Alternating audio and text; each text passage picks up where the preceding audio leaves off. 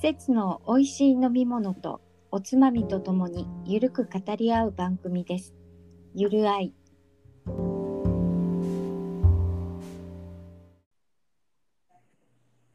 今日は私、香りとゆかりとなおこの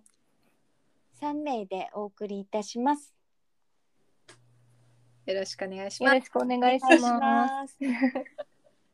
皆さん、今日のおにおお飲み物は何でしょ今日のテーマはあれでしたっけレモンサワレモンサワーです。ー。レモンサワーってサワーって酎ハイあ焼酎だったんですね。そうそう、焼酎に、うんえっ、と炭酸割う。うんうんうん、りですね。ですよね。うん。なんかサワー自体は私はなんか単純にアルコールプラス炭酸プラス レモンだと思ってました。私もなんか焼酎とはなんか思わなかった。なんか、うんですね。なんかこの機会に調べてみると、そうですね。ううんん、いろんなことが分かって、そして、あの買いに行こうと思ったらすごいたくさんの種類があることが分かりましたね。うん、本当。うん。やっぱり今ちょうどね季節だし、なんかうん流行ってるっていうこともあるのかな。うん。そうですよね。なんか数年前ぐらいからすごい流行ってませんかね。ね。う。うんん。レモンサワー。やっぱレモンがキーワードですかね。うん、うん、うんうん。すごい。今旬なのかな、レモンって。ああ、どうああか。な。どうだろうかも。でもなんかレモンサワーってアルコールっぽくないですよね。うんうんうんうん。うん。ちょっと危険な危険うん な気がする。飲みすぎるとね、なんかジュースみたいにちょっとごくごくっていくと。うんうんうん私は今日はなんか久留米にあるうん。うん、花のつゆって言ったところの生レモンと米麹うん。はでい。できたものを飲んでおります。おうえー私もですね、ちょっと今日2本、えーなんかセブンイレブンで買ってきたんですけど、おえっと、1本目が、あの、麹レモンサワーっていう、えー、おキリンが出してる麹です。あ、うん麹ね。うんうん。爽やかうまみレモン、麹レモン。うんうんうんえうんうんー珍しい麹と思って買ってきました。うんうんもう1本は、えっと、レモンどうかな、こだわりレモンサワー。うんっていうやつ、どこのかなこれ。コカ・コーラ。ああ、ねそれなんかあれじゃコないあの売り切れ続出だったやつじゃない。本当にいっぱいありました。うん。えーなんか一時期あのねーなくなったみたいなでもそれもね一つの売り方の戦略なのかもね、うん最初、うんあまり生産してなくってうんうんマーケットをちょっと見てからうんうんそうかもね。うん確かに。うんなんかすごい種類があって、すごい悩みました。その辺のアルコール度数って何パーセントなんですか書いえてあっる。とね、このレモン堂は5%で、うん麹レモンの方が7%です。ああ、なるほど。うん私のもう5%ああ、なんかね、他スストロングレモンサワーが9%ってありました。おうおうそうそうそう。そうそう。そうそうだって。おうなんかね、うんうんあの超ストロング系って、うん本当にアルコール度数が9%でしょうんうん相当強いんですよね。うんうん。あーそう若い人たちがやっぱそれをなんか飲み続けるとなんかやっぱ結構ね体にこう支障をきたすみたいなね今。あ、そうなんですか。うん。ビールが5%。あーうんうん。私はてっきりあの炭酸とアルコールとレモンだと思って家で作ろうと思ったら焼酎はなく、相変わらずジンがあったので、うんうんそう氷と炭酸とうんうんレモン代わりにネーブルを入れてますけどあーそうができないでもやっぱりフルーツがあるとね柑橘系そうですねのフルーツがあるとそれっぽくはなるね。 おつまみはさくらんぼおおいいでさくらんすぼにしねま。したうん。うん果実でうんこなるほど。なるほど。うちはね、じょあのまあ常備焼 焼酎があるので、うん焼酎と炭酸は必ずあるので、まあレモンだけ買えばいいと思って夕うん方、うんあの近所のトライアルに買いに行ったんですけど、うんうんあのお財布を忘れてしまって。あららら。で、えーあそこって、えー、とチャージしたカードがいるんですよね。それかあの現金しかダメでそこで買えず、スマホは持ってたんでそのままちょっと買えるのは策なのうで、んセブンイレブンに行って、うんペイペイで買ってきました。あなるほど、あ。あじゃあちょうん今時ねうんうんその話、うんうん。そうそうお財布なくてもなんとかなるんですよ。うんうんなるほど。でもトライアルは、そのそのお店独自のあれがデビットカードみたいのがないとダメってことね。そうあそうなんですよチャージするカードがあって、うんでそこにお金チャージして、うんそれで、うんえっと、じあの自動セルフレジでうんやるタイプですね。。でそれカードがない人はもう現金だけみたいでした。うん確認しました。すいませ。うん電子マネーかクレジットカード使えますかうんうんすいません。現金だけですって言われましなるほあど、ーた。うん。なんかあれなんですよねやっぱりね手数料だねそれあカードは？そうなのあのやっぱりすごい手数料ってうんうんだいたい2.6%ぐらい支払わないといけないんですよ最低でもうんうんうんうん。業者さんっていうかその、うんうんえうんだからやっぱそれって結構積もり積もるうんじゃないですかうんだからやっぱりねじあのドラッグストアとかもそうなんですけど自社カードうんうんをカードというかそういううん電子マネー的なものをやるっていうところはやっぱりコストねダウンってうんうんうんやっぱ重要なファクターですよねうんうんうんうん。さすがになるほ確どかにでねす。ね。うんそうそうそうそうそう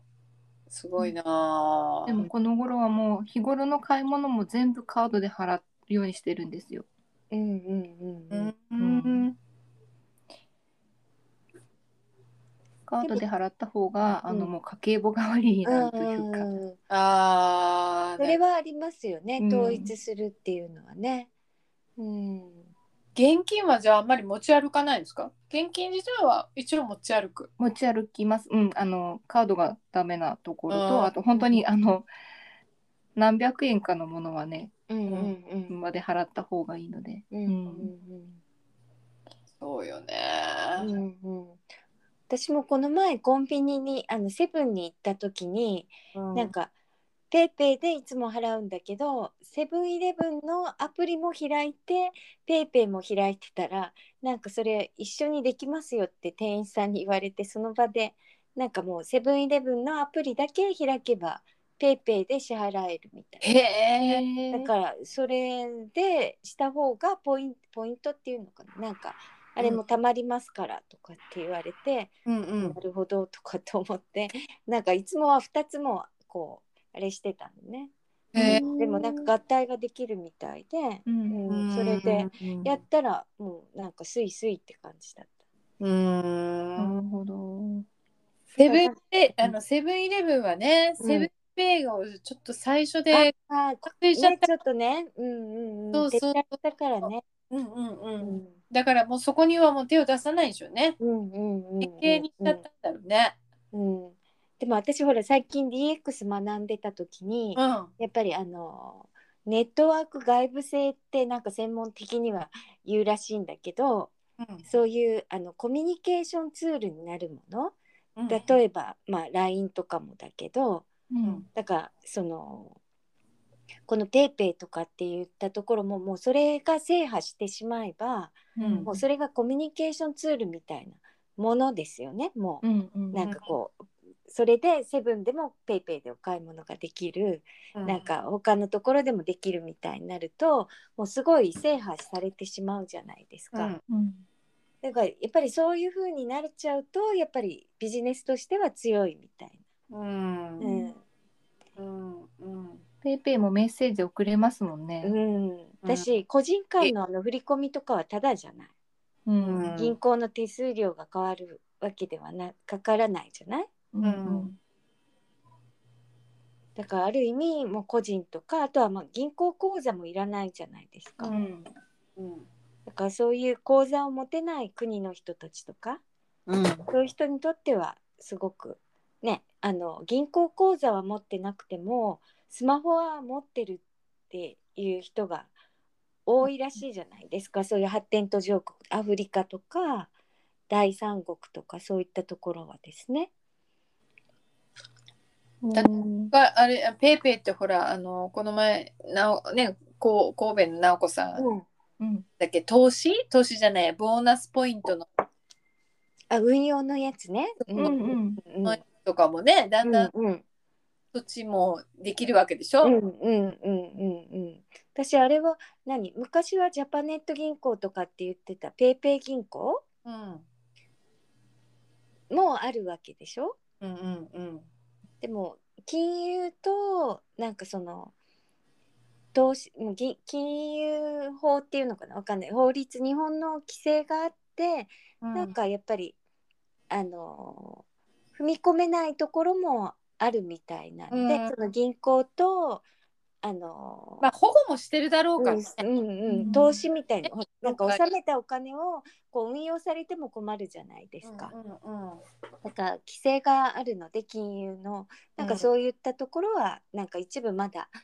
なんかそのペイペイとかがこう手を出せない領域があるみたいで、うんまあ、そこには他の企業がビジネスチャンスがあるみたいなことをなんか言われてたりとかしたけどうん私もままだなんかそのビットコインとかが全然わかんないのよね、うんどういうものなのかがうん全く。なんか私もビットコインわかんないけどうん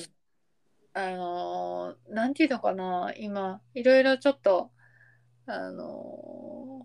メルカリとかあるじゃないうんうんうんうんで、メルカリさんとかといろいろお話しさせてもらったらやっぱ彼らうんはこういう戦略があって、やっぱりその今のペイペイと同じでうんうんメルカリの中だけでその、うん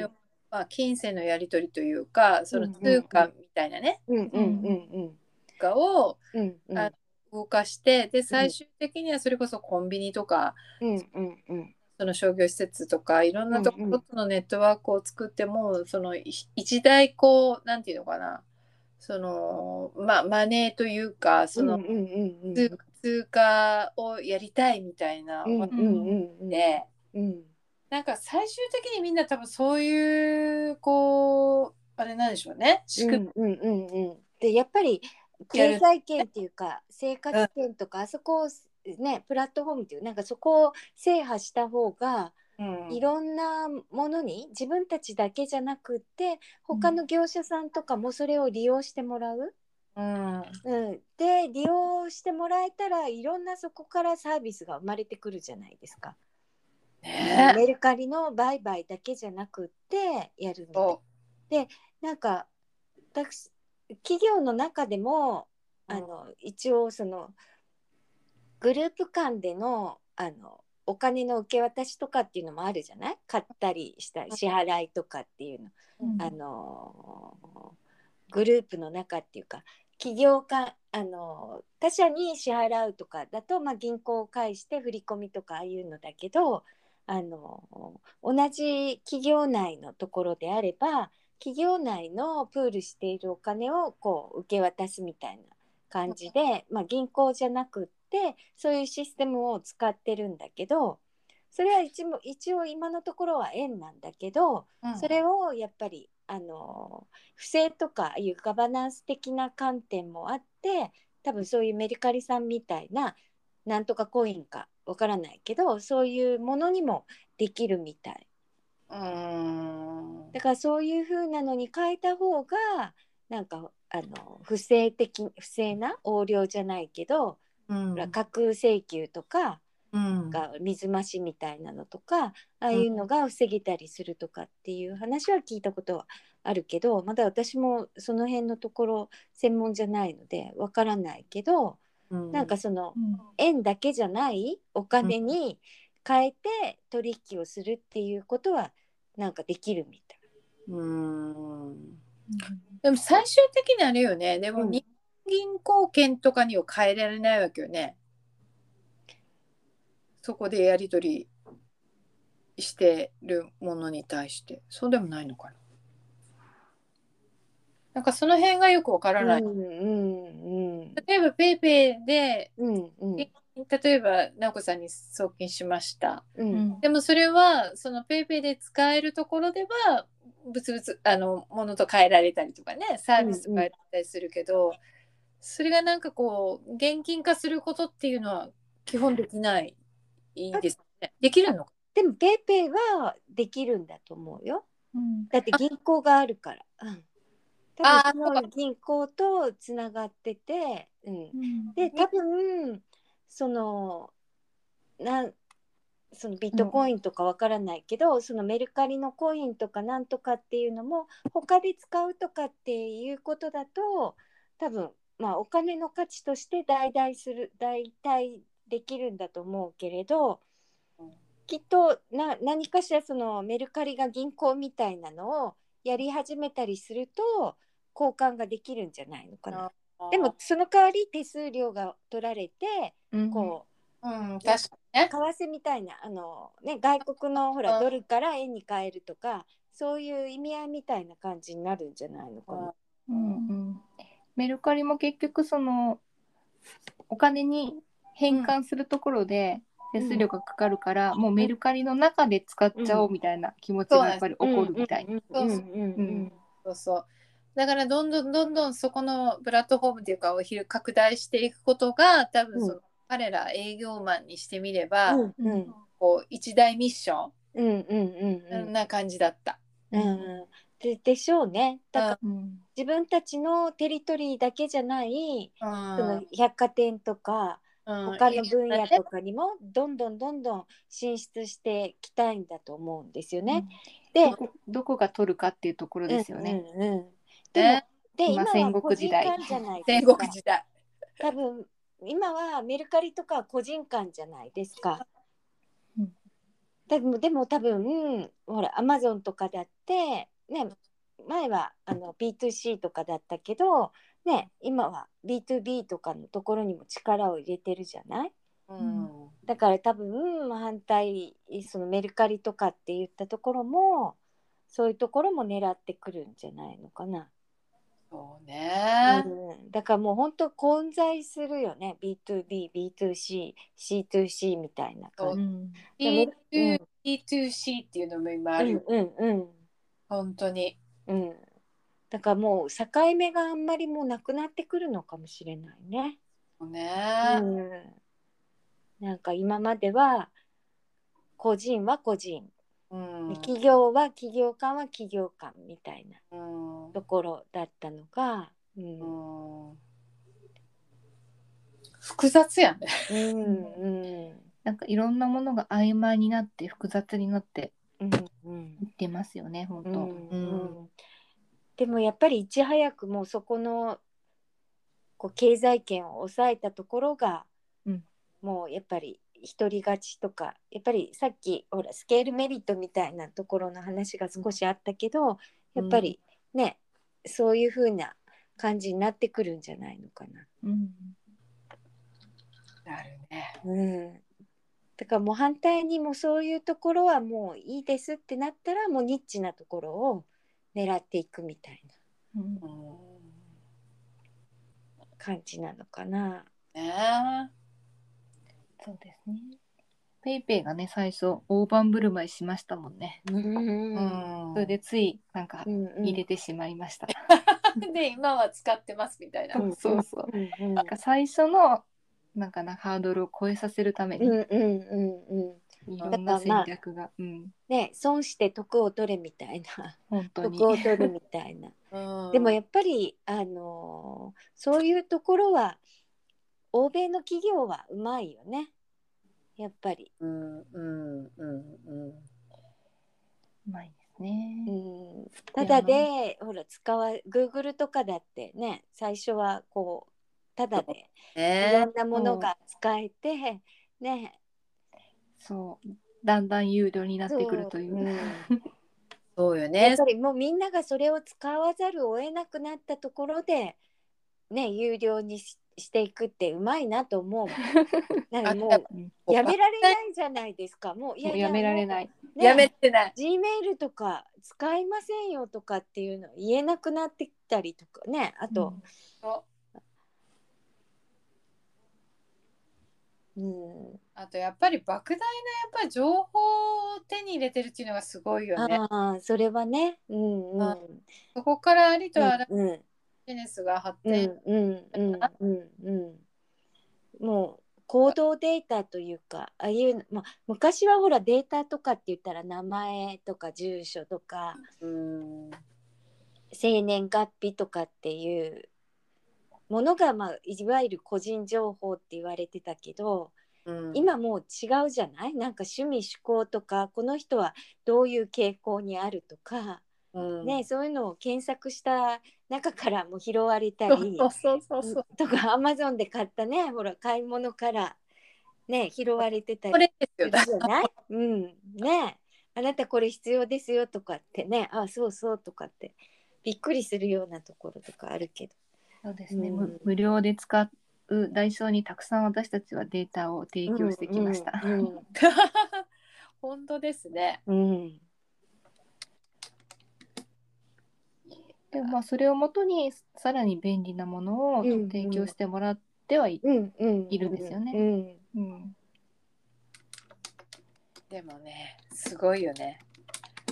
うん、だから私たちもだんだんなんかこれは与えてもいいけれどこれは与えられないよみたいなものをこう自分でこうこう趣旨なんていうのこうあれしないといけないんだろうねきちんと分けて。うんいや、分けれるでも。いやだからこれこれはねなんかだからもうそれこそアナログのとこ日記に書くとかさなんかこあの情報は誰にも知られたくないと かなんかだったらやっぱりアナログじゃないなんかなんかヨーロッパのあたりがそのねあの厳しく法律を決めたりしてきてますよね。うんうんうんあのこの情報は自分のだけの情報だっていう。権利をうんうんうんうんだから日本はまだそういうめ意味ではもうダダ漏れでちょっとねそうそういったところが遅れてるのかもしれない。そうですよね。でもうその自分自身であの自分の情報を持てないんですよね。うんうんうんうん。まあ、そそうういいうう。そうそういったところを変える根本的に変えるっていうのが多分ブロックチェーンの考え方だううんん。うんになってくるみたいですね。。うんうんうんうん。前直子さんがねちょっと誰もがうんなんかこう管理してないものっていう風に教えてもらったよねなんかブロックチェーンの。うんうんそうそうそうそう。そうよね。うん、うんでまあなかなかでもね多分まだ難しいかもしれないけど、まあ、いずれでもそういう世界にきっとなっていくんだろうなって感じですね。。うんうんうんうん。だから多分あと50年とかなんか今の Z 世代の人たちが私たちよりもちょっと上ぐらいになってきた頃にはもういろんなものが変わってるんだろうね。そうですねでももうここ10年でものすごく変わりましたよね劇う的に。んうん、いや、変わった。だってうんスマホスマホながんかボ登タ場ンしがてない電話になったっていうのがすごい画期的じゃないですスマか。ホって何年ぐらいなんですかね。もう。といやで10年ぐらいだと思うよ。 10年ぐらい10年ちょっとですね。うんだってね。うん。あだってのなんていうボの。タンを押してたんだもん。こうなんていうの、こうスライドするっていうか。うんうんあれがね。うんうん何って感じでしたうよね。んうん、っていうかもうできなんかボタンがないなんてできないとか最初思ってたけど そうそうそうなんか押すね感覚がねいやこんなフラットだったら押し間違えるよとかって言ってたけど今もう押す方がなんか違和感があるというかなんかあの楽々フォンってあるんですうよ。んうんううんんあるあるあのね、うんあれ母にが買ったスマーうんうんうんトフォンなのにしっ構ほらおおすうんそうそうそう私も使ってた、う結ん局、もうスマホに慣れたら使いにくいわけ、あーそれで変えた機種変したあじゃあお母様もスマもホう逆はいは素晴らしいいやでもやっぱりうんうんなんていうのその押すっていう感覚の機能を多分残したんだと思うんですよ開発者は。うんうんあそれ言われてました。あうんうんやっぱそうなんですね。うんででももうんうんね片やスマホが慣れた人からするとものすごくうん不う便んそうそう私もなんかこうちょっとやってあげる時とかってもうすごいやっぱり楽々音ってあの簡単にこうするとごご誤作動してしまうからなんかそうそう結構なあの力で押さないといけないんですよボタンを。そそうそう誤作動防止なんですよね。うんうん、うんだから結構押しててもうこれで疲れるんじゃないかなとかって思ったりしてなかなか難しかったもんね。だからあんまり普及してないっていうかじゃないですか多分そんなに、うんうん最初はみんなやってみたけど、うんうんうんもう慣れたらやっぱりああそうね。するう方んうんうん。それと音声ほらなんか入力じゃないけど音声でこうできるようになったあ今はねだから、うん、でもこういうさこう10年間の語れるっていうのももうだんだんいなくなると思あもう生まれた時からねうやってるかから、ですけどみたいな。うんそうそうそうそううんそうだったわね、うんうんだってポケベルから始まってるでしょ、ああ、ね、もうポケベルとかって何ですかの世代だよね。ポケベル PHS じゃないかな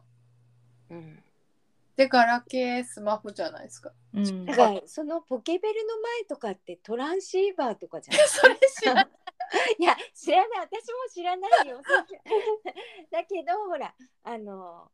なんかほらこう無線で連絡するみたいなのはうんどうじゃないトランシーバーとかそれから多分ポケベルみたいなああいうちょっと小型なやつとかになったんじゃないか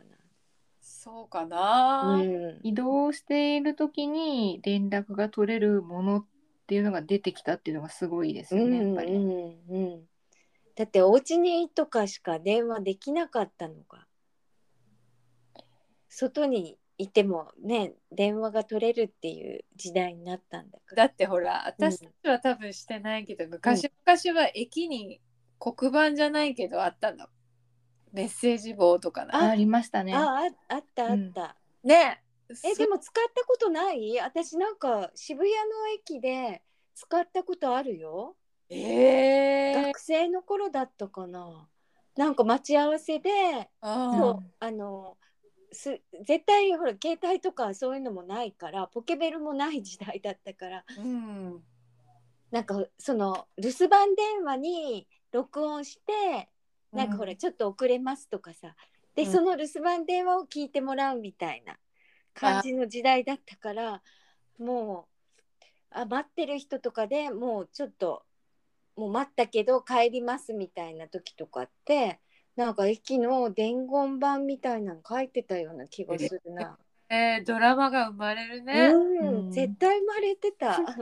うんですれ違ったらね二度と会えないかもしれない。うん君の名はじゃないですか うん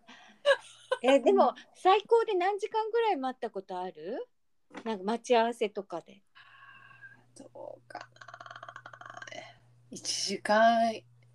以上はあるかも一ね時間はあるような気がすうる。ーんうんやっぱり会えないと思ううからんうんね、私高校生の頃うん2時間待ったのが人生で一番長いと思うよく待ったねうんそれもクリスマスの日に よもう本当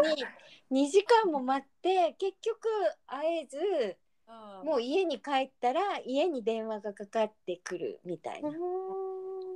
結局なんかあの寝坊してたみたいな感じのあパターンでした。なんかデートの打ち合わせかなんかだったんだけ ど、そいやそれもいい思い出じゃないですか、ううんんう、今思えばね、でもその当時はさ、もう2時間も待たされて、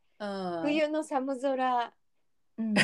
のそれも多分どっ渋谷かなどっかの駅前だったと思うのよね。クリスマスよ、みんななんかキラキラしてんの、ね、えー、一人待ちぼうけみたいなんかその間でめちゃめちゃいろんなこと考えるでしょ。な、うん、もうあーなんかえ病気になったのかななんか事故なのかなみたいな感じ本当に本当でも携帯とかあれば、うん、あれじゃないそういう時間がいいのかも、ああそうねうんうんうんだって今だったらさ、うなんんうん時間だけとかよ日時だけとか約束してさ場所の待ち合わせ場所とかも当日だったりとか、うんうんうんうんうんなんか遅れても「あごめんなんか電車乗り遅れた」みたいなんで済んじゃったりする時代じゃん、うんうんうんうんそうそうなんかね全然ね前約束決めないんですよね今うんのうん若い人たち。うんねえ、ううんそれちょっと苦手だなやっぱり昭和だ、うんうんうん、私今の人たちは遅れても全然ほら連絡がつくからあまり悪いと思わないみたい。そうねうん、事前にほらあ LINE とかでほら今の人たち電話もしないから、LINE とかであ5分遅れるとかなんとかみたいな感じあそう遅れるんだったら自分もゆっくりでいいかみたいな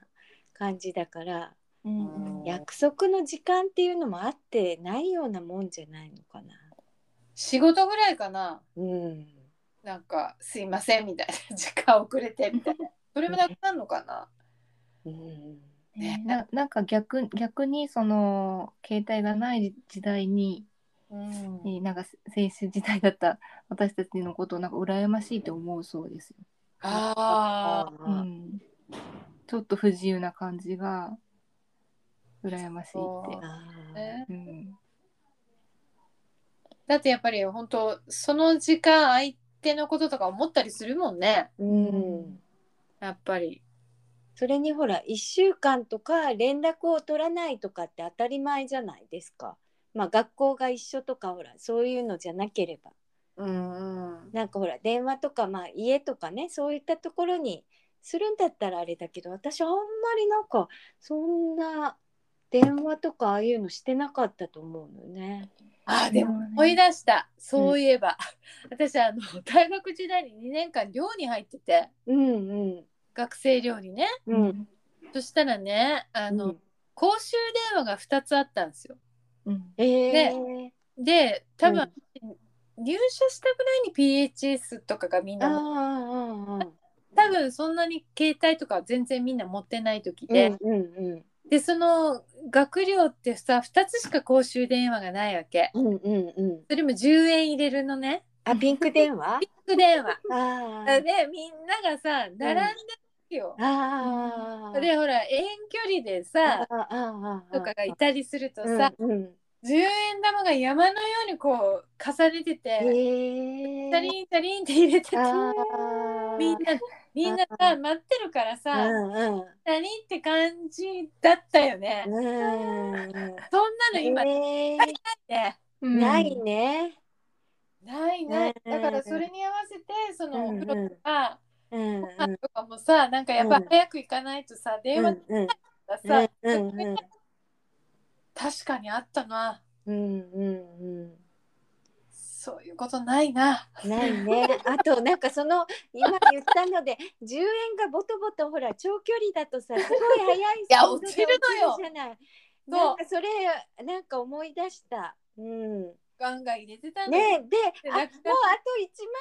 1枚とかって思った時にもうなんかね途中で、うん、えーすごい時間が大事な時代でしたよねう。ん、ううんんほんとね、あー本当になんかあ私ーだってもう結構何その公衆電話ってなくなっていってるでしょうんほとんど。探すのが大変。 うんうん、だってピンクなんてもうないと思うよ。ないね。うん、でほらもうテレフォンカードっていうのもさなんかすごい流行ったじゃないですか。そうそううんまだ私うもん、何枚か。私も何枚か持ってると思うけどあれとかももう使わないもんね。そうね。ねえなんか海外に電話する時とかなんか使ってたような気がするな。うなんんうか、んあとなんかほら東京とかにね学生がひ旅立つ時とかにお母さんんがさうんうん「あしなさいね」って言ってあ電ー話カードとか多分結構渡してた記憶がある、あたまには電話してーね、うんうんそんなのもないね、うんだって今ほらもう LINE とかああいうのだと無料だも確かにん、うん、だって昔ほら海外とか電話する時コレクトコールとかあったじゃないですかやってたね 私国内でもやってたよああれ国内でもできたんだそうあよあのあ京都にいた時に、あうんうんお金がないんだったらコレクトコールでいいよって言われて、うんういんいおばあちゃんのとことかコレクトコールしてた気がするそうねあ私一回拒否ったことがある海外から電話がかかってきた時になんかそう誰か知り合いがえっ、とロスかサンフランシスコからかけてきた時に一回かけてきたらコレクトコールでそれで受けたらすごい5万ぐらい請求が来たんですよ。あこれからももう絶対受けないとかって思って なんかもうもう絶対受けないとかって拒否りますって言って怖い出ませんみたいなやったのがある あるでもそういうのもあって今でもあるんですかねコレクトコーいルやーだってコレクトコールとかもういらなくないだって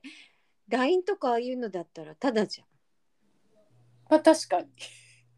だからもう別にあと何そのましてやがあのほら Zoom とかさああいう風なのだって画像で話せるんよ意外とでも機能だけは残ってたりしねいや人がいるから無理かなあれああ、どうなんだろねえうねえ。でもああいうのになんかもう高額なお金払うのがもうバカバカしくなりますよね。 なんか今もう無料でね使えるもものがたくさんあると。おうーんもうね、なんか距離って関係ないうんですもんね。うん。うん。ないと思う。うんそうなんだだから移動していくやっぱり価値っていうのが今ってもしかするとすすごく特別なことみたいなのになってるのかもしれないね、まあ、コロナだし、うーん実際に行くって、うんうんリアルそうにいうってことねうん移動してそこまで、まあ、海外に行くのだって今はできなかったりするじゃないですか。うんうーんだからそういうのの価値っていうのはすごく上がってるのかもしれない。うんうんだってリアルな風景とかもう海外のっていつになったら見れるんだろうと思うじゃないもうんそうねうテレビとかもなんかああいうのでしか見れないでしょ実際に自分がそこでリアルに見れるのは、まあ、1年後だったり2年後だったりねするかもしれないし。ね確かにねでもいつかはねきっとまた行けるようになるでしょうから、その時に すごくなんか楽しみをうんうんなんか取っておくような感じはしますね。うんうーんうんとでもなんかずっとこうなんだろうあの今のような状況が本当にずっと続くんだったらうんリアルで動く人たちっていうのが多分今のほら半分とか3分の1とかじゃないとこうそれこそ輸送もできないような時代になったらうんものすごい多分あのリアルの価値が高まるじゃない、う、うんん高まるね。そしたらもうその今まで5万とか10万とか格安でいけてたうんもうんんが、うんうんうんもう1回で100万とかうん極端に言ったら200万とかになって。うんうん実際なんか行ける人って限られた人とか例えばコンサートとかもそうかもなとか思ったりすうるん、コンサートとかはやっぱりほら今の価値よりも45倍とかやっぱり上がっていくっていう。ホールに入るう人んは、うん、でやっあぱとり限定だから、うん、オンラインでうんうんとかってうんだからオンライン価格とリアルな価格っていうのはやっぱり5倍から、まあ、10倍ぐらい変わるんじゃない、うん、なんか先週末 BTS かな BTS だっけ、うんうんうんうのオンラインコンサートがあって私のあの部下がんうん「急取ってなんか2日間オンラインにはまったらしいんやけど、カカ